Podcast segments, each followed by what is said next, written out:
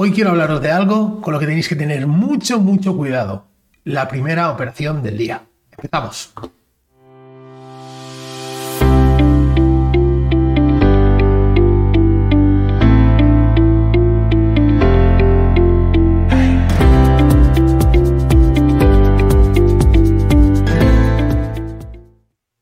¿Qué tal amigos? ¿Cómo estáis? Fernando Arias, un placer estar aquí una semana más en el podcast de Psicología y Trading. Vamos a hablar de temas muy, muy interesantes hoy, un tema que, es determinante, que puede eh, marcar la dirección de tu sesión de trading y no es otra cosa que la primera operación del día. Vamos a hablar de ello y de mucho más, pero antes, como siempre, agradecemos a IG el patrocinio de este contenido. Sabes que es el broker con el que opero en el día a día, más allá de la operativa en cuentas fondeadas, obviamente, em, pero es el que utilizo para mi operativa intradía, swing y demás, y también porque nos ofrece la plataforma Pro Real Time, que es una herramienta excelente y que nos facilita mucho, mucho trabajo. Así que podéis eh, descargar una pues abrir una cuenta demo, descargar la plataforma, probarlo y a partir de aquí, pues vosotros decidís, ¿de acuerdo?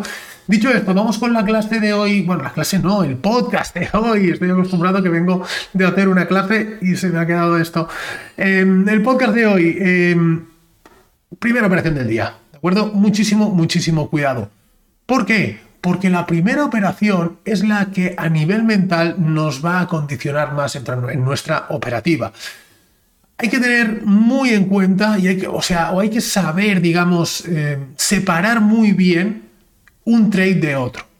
¿De acuerdo? Ya eh, supongo que me habéis escuchado muchas veces decir que en trading no se recuperan pérdidas, sino que se generan nuevas ganancias. Y por tanto, eh, si podemos, si somos capaces de separar ese primer trade, independientemente de que salga bien o mal, con el resto de trades, adelante. En caso contrario, vamos a plantearnos si nos conviene seguir operando. Vamos a poner diferentes ejemplos. Mucho cuidado con la primera operación del día eh, si nos va a stop. ¿Por qué? Porque ahí podemos querer entrar ya en revancha en la segunda operación. Em, podemos estar un poco influenciados a nivel emocional. Si tenemos una estrategia que funciona y esa primera entrada, ese primer stop ha sucedido en los primeros minutos del mercado muy posiblemente sea porque a lo mejor ese día el mercado se nos va a quedar en un lateral, ¿de acuerdo? Esto es muy habitual, yo tengo un patrón de entrada muy claro para las entradas en tendencia.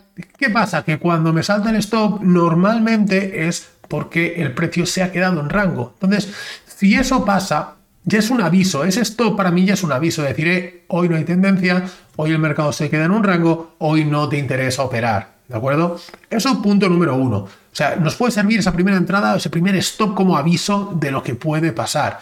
También nos puede eh, alertar de decir, bueno, ya me ha saltado un stop, pues eh, normalmente no me saltan stops. ¿Por qué me ha saltado ese stop? ¿He entrado mal? ¿He entrado precipitado? ¿O simplemente es un stop eh, técnico? Es decir, un stop estadístico, un stop que tiene que saltar. Bueno, pues aquí también tenemos que valorar este punto para saber si nos conviene volver a operar. ¿De acuerdo? También tenemos que tener en cuenta si esa primera entrada, cómo ha funcionado, cómo ha ido. ¿Ha sido un stop rápido, de esos que nos echan en uno o dos minutos? Eso mm, da mucha rabia, eso te, siente un, te da un sentimiento de frustración enorme. Cuesta mucho, literalmente cuesta mucho. Entonces, hay que tener en cuenta si realmente nos interesa seguir operando después de esa frustración, después de esa venganza que puedes estar sintiendo. ¿De acuerdo? Es algo que eh, hay que analizar, uno de vosotros tiene que analizar eh, después de cada stop, después de esa primera entrada, qué está pasando dentro vuestro, cómo gestionar esas emociones, ¿de acuerdo? Cómo identificarlas sobre todo primero y luego cómo gestionarlas. ¿Qué pasa si la primera entrada es profit?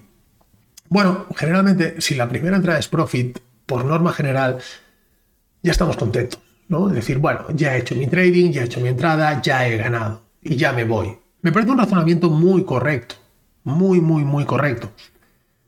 Y sobre todo eh, porque el, no querer eh, ganar demasiado, la codicia, sabéis que tampoco es buena. Poco a poco también tenéis que aprender a identificar cuándo son días para tomar más de una operación, un día de larga tendencia, y cuáles son días que no cuáles son días que mejor estarse quieto. Los días en los que, por ejemplo, la sesión de mañana eh, ha tenido un movimiento muy fuerte, la sesión de tarde es posible, la sesión americana, que se quede más en lateral y viceversa. Entonces eso es lo que tenemos que tener en cuenta. Pensar siempre en la ley causa-efecto, lo que dice Wyckoff, ¿no? Si hay un proceso de acumulación o de distribución, el siguiente movimiento no va a ser para recorrer 10 o 20 pips, ¿de acuerdo? Va a haber un movimiento mucho más grande. Y esto es aplicable cualquier temporalidad. Pero como digo, lo más importante de todo a nivel mental, a nivel de psicotrading, es decir, ¿qué pasa? ¿Cómo me siento cuando pasa esa primera operación? ¿Me siento mal? ¿Dudo? Mm, qué pasa con las siguientes operaciones, hacer un análisis estadístico y verificar qué os está pasando cuando la primera operación se va a stop. ¿Qué pasa con esa segunda operación? Y luego, por otra parte, si estáis operando con cuentas fondeadas, pues aquí eh, la película cambia. ¿De acuerdo? Por cierto, lunes que viene, lunes día 6, no sé cuándo estáis escuchando esto, pero igualmente os lo comunicaré por, redes, por el canal de Telegram y demás. Haremos un webinar especial donde hablaremos de cuentas fondeadas. Tips para superar cuenta frondeada, análisis de las empresas y todas las dudas que tengáis. Eh, como digo, os avisaré eh, a través de redes, ¿de acuerdo? ¿Y por qué en cuentas fondeadas es diferente? Pues porque con una cuenta fondeada tú no puedes operar del mismo modo que estás operando una cuenta real. ¿De acuerdo? Yo las cuentas fondeadas las considero una gran herramienta de capitalización para que cuando cojo dinero de allí, entonces lo meto en mi broker y allí luego hago una operativa pues más intradía, más swing, más tranquila, etcétera, etcétera, etcétera. ¿De acuerdo? Eh, las cuentas fondeadas, mm, bueno, los que habéis hecho ya la, mentoría en, ediciones eh, pasadas, ya lo sabéis cómo las enfoco y el lunes hablaremos de esto. Las enfoco con movimientos cortos, a movimientos rápidos, a movimientos de alta probabilidad. Vamos a ganar dinero, vamos a enfocarnos en ganar no en hacer un trading espectacular de muchos puntos, de...